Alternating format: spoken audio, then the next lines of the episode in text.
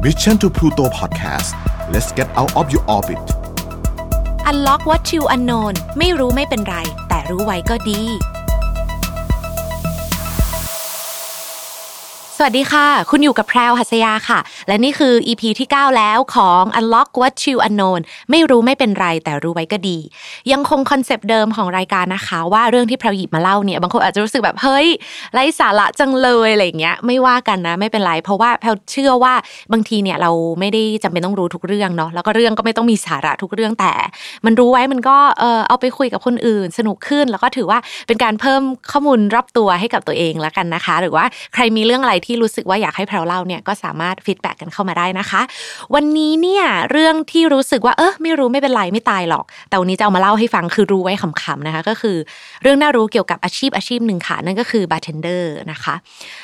ที่แพรวอยากเล่าเกี่ยวกับบาร์เทนเดอร์เนี่ยเพราะแพรวไปเจอบทความที่น่าสนใจเกี่ยวกับอาชีพนี้มานะคะ แล้วแพรวรู้สึกว่าถ้าเราไม่ได้มีเพื่อนเป็นบาร์เทนเดอร์หรือเราไม่ได้มีแบบว่า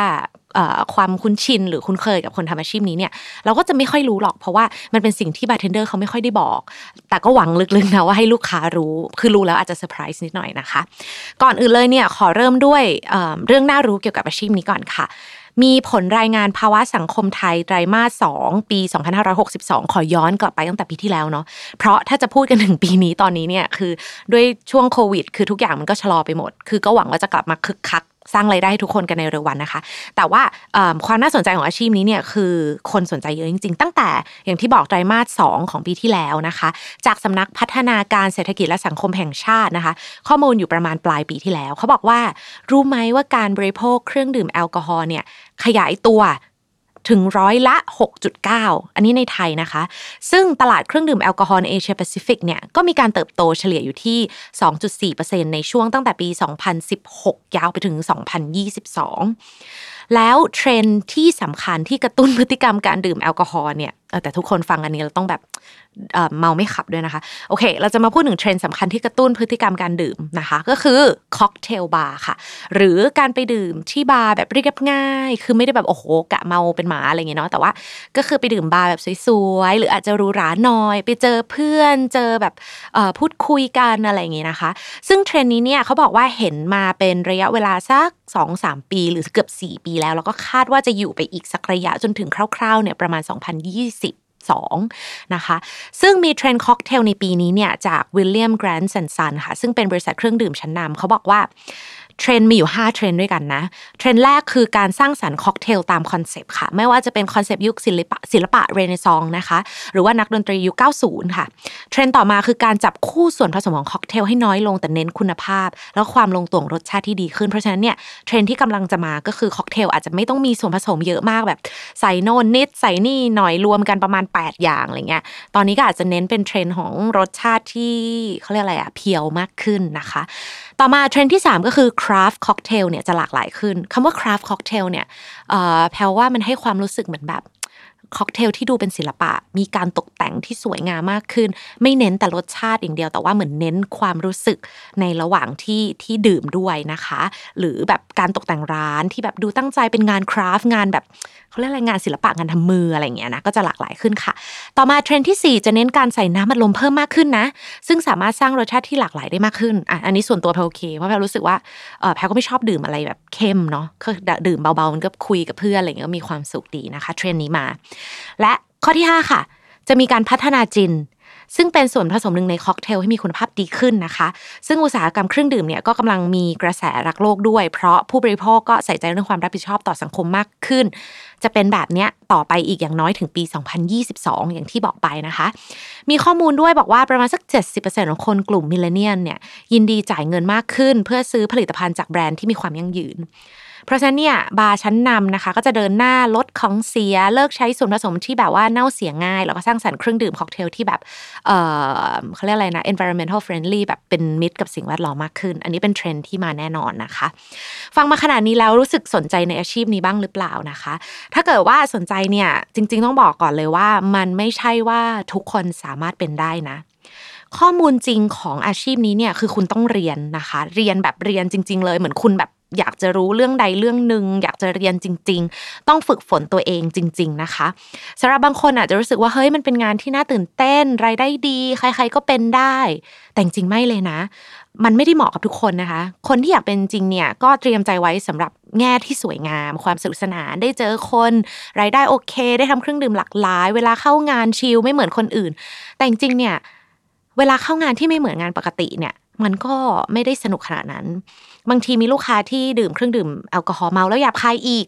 นะคะ หรือการต้องทำหลายสิ่งหลายอย่างเป็นแบบ multitask ในเวลาเดียวกัน แล้วยังมีการแข่งขันที่สูงด้วยนะ ส่วนแรกเลยนะคะของการของการเป็นบาร์เทนเดอร์เนี่ยคือคุณรู้ไหมว่ากว่าจะก้าวเข้าสู่การเป็นบาร์เทนเดอร์เนี่ยคุณต้องมีคุณสมบัติแบบสมมติเริ่มต้นเลยนะ คือคุณต้องมีอายุอย่างต่ำอะ18ปีนะคะ บางจังหวัดหรือบางเขตการปกครองอาจจะเป็น 19 หรือ 21 อันนี้แล้วแต่ แล้วก็ต้องผ่านการเรียนหลักสูตรตระหนักรู้เรื่องแอลกอฮอล์ด้วย หมายถึงว่าคุณต้องไม่ใช่แค่แบบ รู้ว่าเอ้ยมันเป็นน้ำเมาอย่างเดียว แต่คุณต้องรู้ข้อมูลของมันด้วยนะคะ แล้วก็มีรายละเอียดข้อกำหนดต่างๆ ต้องตรวจสอบกับทางจังหวัดหรือเขตการปกครองของคุณให้ชัดเจนนะคะ มีครอบคลุมเนื้อหาเกี่ยวกับการเมาแล้วขับบัตรประชาชนปลอม ความเข้มข้นของแอลกอฮอล์ในเลือด การบริการเครื่องดื่มแอลกอฮอล์ให้ผู้เยาว์การป้องกันอาการมึนเมาและเรื่องอื่นๆเนี่ยมันเป็นเรื่องที่คุณต้องรู้ นอกจากนี้เนี่ยคุณยังต้องออาจจะเป็นคนที่ไปเรียนด้านบาร์เทนเดอร์มาโดยตรง หรือบางบาร์เขาก็จะรับเป็นแบบเหมือน ผู้ช่วยบาร์เทนเดอร์นะคะหรือคุณมารับงานเป็นแบบพนักงานเสิร์ฟค็อกเทลก่อนแล้วก็ค่อยๆ พัฒนาตัวเองขึ้นไปเป็นบาร์เทนเดอร์อันนี้แล้วแต่นะคะ ซึ่งโรงเรียนสอนบาร์เทนเดอร์เนี่ยมันก็จะอะต่างกัน อันนี้เราก็ไม่ไม่พูดถึงเนาะแล้วแต่คุณลองไปหาดูนะคะ อย่างต่อมาที่คุณจะต้องมีเนี่ยก็คือการฝึกฝนอย่างหนักหน่วงเหมือนเป็นเชฟเลยนะคะ ไม่ว่าคุณจะเลือกเส้นทางเดินไหนไปเรียนโรงเรียนมาก่อน หรือจะฝึกตัวเอง คุณก็ต้องฝึกอย่างหนักค่ะ บาร์ส่วนมากเนี่ยจะมีช่วงฝึกให้สำหรับพนักงานใหม่ และมักให้บาร์เทนเดอร์คนใหม่ทำงานคู่ไปกับคนเก่าเพื่อเพิ่มประสบการณ์ ไม่ใช่ว่าอยู่ดีๆ มาแบบเขย่าเขย่าเขย่าเครื่องดื่มไม่ใช่ มันเป็นศาสตร์ที่มากกว่านั้น เพราะฉะนั้นเนี่ยบางทีเราเลยเห็นคนที่เป็นบาร์เทนเดอร์เขารู้สึกว่าแบบเฮ้ยทำไมคนนี้ shake แล้วสวยจังแบบอ๋อดูจดจำเครื่องดื่มได้ ใช่นะคะ เพราะเขาต้องเออจดจำเครื่องดื่ม จดจำแบบ คุณสมบัติของบาร์เทนเดอร์ต้องมีเรื่องของความจำดีนะ รู้ไหมคะว่าเขาต้องจำสูตรค็อกเทลเป็นร้อยๆ สูตรนะ แล้วดีไปกว่านั้นคือต้องจำได้ว่าลูกค้าประจำคนไหนดื่มอะไร เพราะความจำที่ดีจะช่วยให้คุณจำลูกค้าประจำและเครื่องดื่มที่เขาสั่งประจำได้ อันนี้สำคัญมาก บางทีบาร์เทนเดอร์เป็นเพื่อนคุยให้กับคนที่เข้ามาดื่มด้วยลูกค้าอาจจะรู้สึกพิเศษนะคะแล้วก็เป็นที่ต้อนรับนั่นหมายถึงการกลับมาดื่มบ่อยๆ มากขึ้น เพราะฉะนั้นคุณสมบัติเบื้องต้นเนี่ยก็คือจะต้องฝึกฝนตัวเอง และนอกจากนี้ ยังต้องเป็นคนที่เข้ากับคนง่ายด้วย ชอบคุยกับคนไม่มีบาร์เทนเดอร์คนไหนที่จะแบบว่า shake shake ไปแล้วก็กลับบ้านไม่ คุณก็ต้องรู้ว่าเอ้ยคุณเป็นคน friendly ชอบเผื่อคนหรือเปล่า มีทักษะการขายไหม เพราะบาร์เทนเดอร์ส่วนมากเนี่ยจะได้รับค่าแรงนะคะ เป็นเหมือนแบบว่าค่าแรงงานขั้นต่ำซึ่งก็ต้องยอมรับว่าทิปเนี่ยก็เป็นอีกหนึ่งผลสำคัญที่ทำให้เขาอยู่ได้ เพราะฉะนั้นเนี่ยอยากได้ทิปก็จะต้องดูแลลูกค้าด้วย และที่สำคัญต้องสามารถทำหลายอย่างในเวลาเดียวกันได้นะ เคยเห็นไหมคะบาร์เทนเดอร์คือแบบว่าบางทีเสิร์ฟด้วย ผสมเครื่องดื่มไปด้วยแล้วก็แบ่งหัวไปรับกับทอนเงินนิดหน่อย หรือบางทีมีแรงกดดันนะคะบางคนอาจจะคิดว่าบาร์เทนเดอร์ไม่เครียดแต่จริงบางทีเขากดดันนะ หรือเจอลูกค้าที่ มากหน้าหลายตากระทั่งแบบเจอลูกค้าเมาอะไรอย่างเงี้ยบางทีก็ต้องดูแลตัวเองและดูแลคนอื่นด้วย ต้องฝึกดูให้เป็นว่าลูกค้าคนไหนควรหยุดเสิร์ฟหรือในบางครั้งถึงขั้นอาจจะต้องขอเชิญออกจากร้าน อันนี้ก็เป็นสิ่งที่ต้องเรียนรู้ทั้งหมด แล้วก็ต้องหมั่นหาความรู้ให้กับตัวเองเพื่อให้ไม่ตกยุคด้วยนะคะ อันนี้เป็นเรื่องราวเบื้องต้นเกี่ยวกับความน่าสนใจของอาชีพนี้ ถ้าคุณอยากจะทำอาชีพนี้นะ แต่จริงๆเนี่ยมันมีรายละเอียดมากกว่านั้นอีกนะคะ เผื่อว่าใครสนใจก็ลองไปหาข้อมูลดูเนาะ วันนี้ค่ะเดี๋ยวเราจะมาพูดอีกนิดนึงในเรื่องของข้อมูลที่บาร์เทนเดอร์ไม่เคยบอกคุณ แต่บางทีเนี่ย พอเราได้รู้แล้วเราก็แบบเอา้า มีอย่างนี้ด้วยเหรออะไรอย่างเงี้ยนะคะ รู้ไหมว่าข้อแรกเนี่ยเครื่องดื่มที่ทุกคนสั่งบ่อยมากสุดๆ ก็คือโมฮิโตหรือที่หลายๆ คนอาจจะออกเสียงว่าโมจิโตเพราะมันสะกดว่า M O J I T O เนาะรู้ไหมว่าบาร์เทนเดอร์ไม่ค่อยชอบให้คุณสั่งโมฮิโตเท่าไหร่ เหตุผลนะคะก็คือ โมฮิโตเนี่ยมันใช้เวลาในการ make เนี่ยประมาณ 2 เท่าของ average cocktail ทั่วไป แล้วด้วยความที่ส่วนผสมหลักของเขาอย่างหนึ่งก็คือมิ้นเนาะโมฮิโตมันก็จะเป็นเปรี้ยวๆหวานๆแล้วก็มีมิ้นเป็นส่วนประกอบ คือทุกครั้งที่บาร์เทนเดอร์เขาทำโมฮิโตให้คุณเนี่ยพอเขาจะไปทำอันอื่นต่อเขาต้องล้าง shaker ก่อน แล้วมันใช้เวลาที่จะเคลียร์รสมิ้นหรือกลิ่นมิ้นออกไปจาก shaker ได้นะคะ และสำคัญไปกว่านั้น มันเป็นเหมือนจิตวิทยา มันดูอร่อยโมฮิโต้เนี่ยเป็นเครื่องดื่มที่วางอยู่เฉยๆก็ดูอร่อย หรือมีคนข้างๆ คุณดูดมันขึ้นมา มันจะดูน่าอร่อยเสมอ เชื่อไหมคะว่า เวลามีคนคนนึงเนี่ยสั่งโมฮิโต้คนอื่นๆที่เห็นคนข้างๆกัน คนทีมให้กันบนหน้าปักซอยอะไรเงี้ยเขาจะเริ่มอยากได้โมฮิโต้เขาจะเริ่มอยากสั่งโมฮิโต้บ้าง มันก็เลยเป็นปัญหาว่า เอ้า คนนี้ก็สั่งโมฮิโต้คนนี้ก็สั่งโมฮิโต้แล้วแบบคือถ้าสั่งกันต่อเนื่องอะบาร์เทนเดอร์อาจจะโอเคเนาะแต่แบบบางทีอะเดี๋ยวมีคนนี้สั่งนี่แล้วก็สลับมาอย่างอื่น บางทีเขาก็ต้องเสียเวลาในการทำคือมันไม่ใช่ปัญหาหนักขนาดนั้นหรอกมันเพียงแต่ว่าเป็นแบบเหมือนลึกๆในใจของบาร์เทนเดอร์ว่าแบบ อย่าสั่งโมฮิโต้สิอะไรเงี้ยคือมันใช้เวลาในการทำแล้วก็ในการเคลียร์ shaker นานนะคะ อันนี้ก็เป็นเรื่องราวที่อีกหนึ่งเรื่องที่ไม่รู้ไม่เป็นไรเนาะแต่รู้ไว้ก็เห็นไหมขำดีใช่ไหมคะข้อต่อมาค่ะรู้ไหมว่าเวลาอยู่หน้าบาร์เขาบอกว่าสิ่งหนึ่งที่คนที่ไปดื่มชอบทำก็คือเอามือไปจับแบบเคาน์เตอร์ที่เป็นเคาน์เตอร์ตกแต่งอะไอตรงนั้นที่จะมีพวกหลอดที่คนอะไรเงี้ย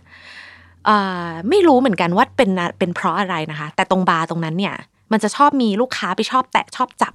มันคือความสะอาดที่ไม่ดีเนาะแล้วก็เป็นมารยาทเบื้องต้นที่ไม่ควรทำใช่ไหมคะแต่ทีนี้เนี่ยบาร์เทนเดอร์ก็จะต้องแบบคอยระมัดระวังว่าเฮ้ยอย่าให้มีคนมาจับตรงนี้นะเพราะมันแปลกมากทุกคนชอบไปจับตรงนั้นเหมือนแบบไม่มีอะไรเล่นก็จะไปเล่นตรงนั้น จนหลาย ๆ บาร์เนี่ยเขาก็ตัดสินใจเอาเหมือนเป็นที่กั้นเนี่ยมาวางกั้นไว้เลยนะคะ อันนี้คือข้อที่ 2 ข้อต่อมาค่ะ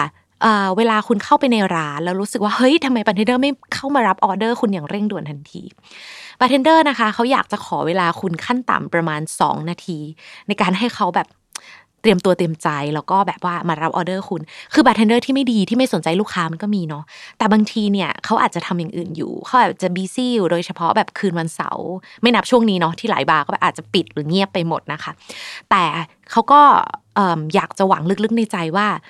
รอก่อนนะ ถ้ามันไม่เกิน 2 นาทีเนี่ยอย่าพึ่งมาตะโกนเรียก หรือแม้กระทั่งอย่าพึ่งมาแบบตะโกนข้ามหัวเพื่อสั่งแบบขอน้ำเปล่าก่อนแก้วหนึ่งยกเว้น emergency นะคะ ก็อย่าทำแบบนั้น หรือกระทั่งอย่าเอาเป็นคำว่ากรุณาล้วกันไม่แบบว่า โต๊ะที่รกอยู่คนลูกค้าเก่ากินไว้แล้วยังไม่เก็บอะเราแบบรีบมากอยากจะดื่ม อยากจะเมามากถึงขั้นเคลียร์โต๊ะเองอย่าทำแบบนั้น เพราะว่าบาร์เทนเดอร์เขาก็จะรู้สึกว่าแบบ เขาอยากทำให้แหละเขาไม่อยากให้ลูกค้ามาทำเองหรอกก็อย่าไปข้ามหน้าข้ามตาเขาละกันนะคะ ถ้าเกิน 2 นาทีแล้วเขายังไม่ไม่บริการเนี่ยก็ค่อยมาค่อยมาแบบพูด ค่อยมาอะไรกับเขาละกันนะคะ ข้อต่อมานะคะ ถามว่าปรึกษาบาร์เทนเดอร์ได้ไหมว่าต้องการเครื่องดื่มแบบนี้ทำให้ได้ไหมอะไรเงี้ยปรึกษาได้นะบาร์เทนเดอร์ยินดีที่จะให้ข้อมูลที่น่าสนใจกับคุณ แต่อย่าหวังว่าบาร์เทนเดอร์จะเป็น mind reader หรือว่าจะสามารถอ่านใจของคุณได้ค่ะบาร์เทนเดอร์แทบจะทุกคนเนี่ยเขามีความสุขอยู่แล้วแหละ ถ้าเกิดว่าเขาได้ทำอะไรที่ไม่ได้อยู่ในเมนูให้คุณ หรือได้ทำอะไรที่แบบจะทำให้คุณแฮปปี้อะเพราะนั้นก็หมายถึงลูกค้าแฮปปี้เขาก็ได้ทิปด้วยเขาก็มีความสุขด้วยเนาะแต่บางทีเนี่ยอย่าเป็นแบบมองหน้าบาร์เทนเดอร์แล้วตอบว่า คุณลองทายใจฉันซิว่าฉันอยากดื่มอะไร ไม่เอาแบบนั้นดีกว่าเนาะอาจจะเปลี่ยนเป็นมีมีมี hint ให้เขาหน่อย เช่น ฉันชอบ base เป็นจิน ฉันชอบ base เป็นวอดก้า ฉันชอบเครื่องดื่มแนวเปรี้ยวมะนาวนำฉันชอบ passion fruit นำฉันชอบความเป็นนมเป็น milky นำอ่าฉันชอบไม่ต้องเข้มมากอะไรเงี้ยก็คือให้ hint เขาหน่อย จะทำให้บาร์เทนเดอร์ทำงานอย่างอย่างรู้แนวเรามากขึ้นแล้วมีความสุขมากขึ้น ข้อต่อมานะคะคำว่า last call หรือบางทีอาจจะใช้คำว่า last order อันนี้เป็นแบบแทบจะทุกที่เลยขอไม่ใช้คำว่าทุกที่แล้วกันแต่แทบทุกที่ไม่ใช่แค่ในเมืองไทย last call มีความหมายว่า get out หรือออกไปซะนะคะ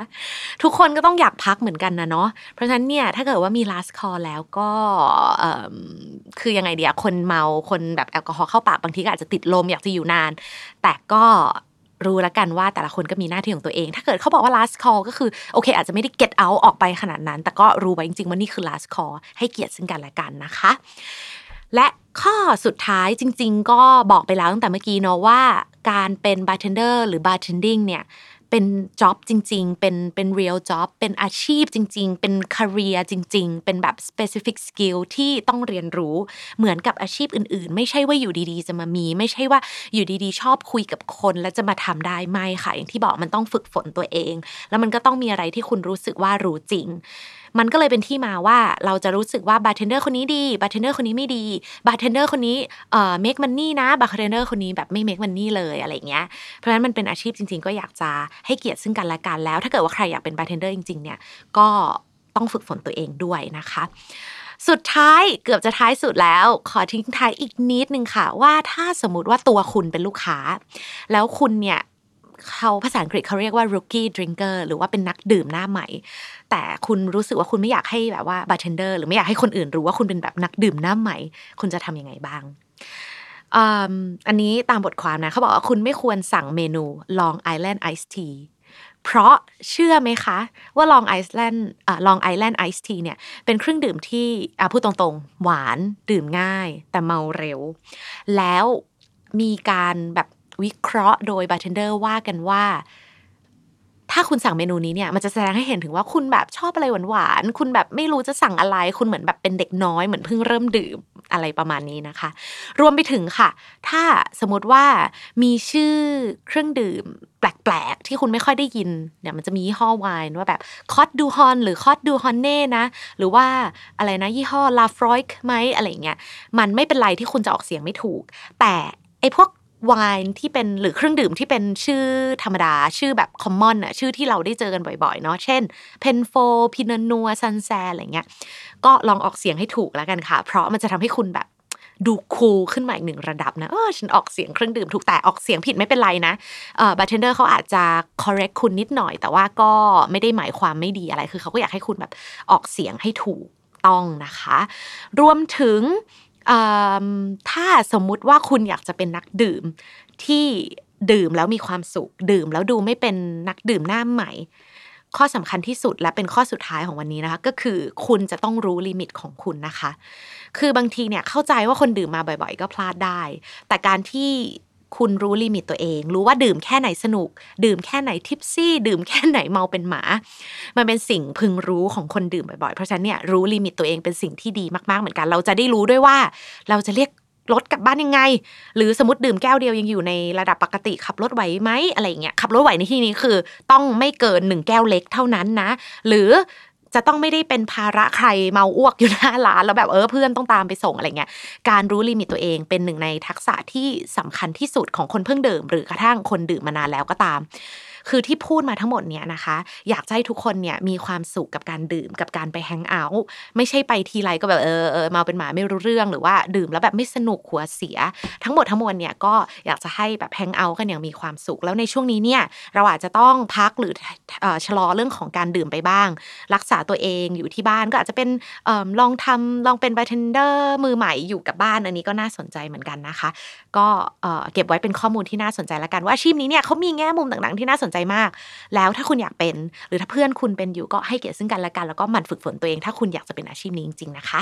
นี่คือเรื่องราวทั้งหมดของวันนี้ค่ะ กับ Unlock What You Unknown ไม่รู้ไม่เป็นไร แต่รู้ไว้ก็ดีกับเรื่องราวน่ารู้ของอาชีพ bartender นะคะ สามารถฟังกันได้แบบนี้ค่ะทาง Mission to Pluto เจอกันกับแพรวหัสยาได้ทุกวันจันทร์นะคะ ฟังได้ทาง Spotify YouTube Apple Podcast Podbeans แล้วก็ SoundCloud นะคะ ขอบคุณข้อมูลที่น่าสนใจวันนี้ด้วยจาก Matador Network ค่ะ วันนี้ไปแล้ว บ๊ายบาย Mission to Pluto Podcast let's get out of your orbit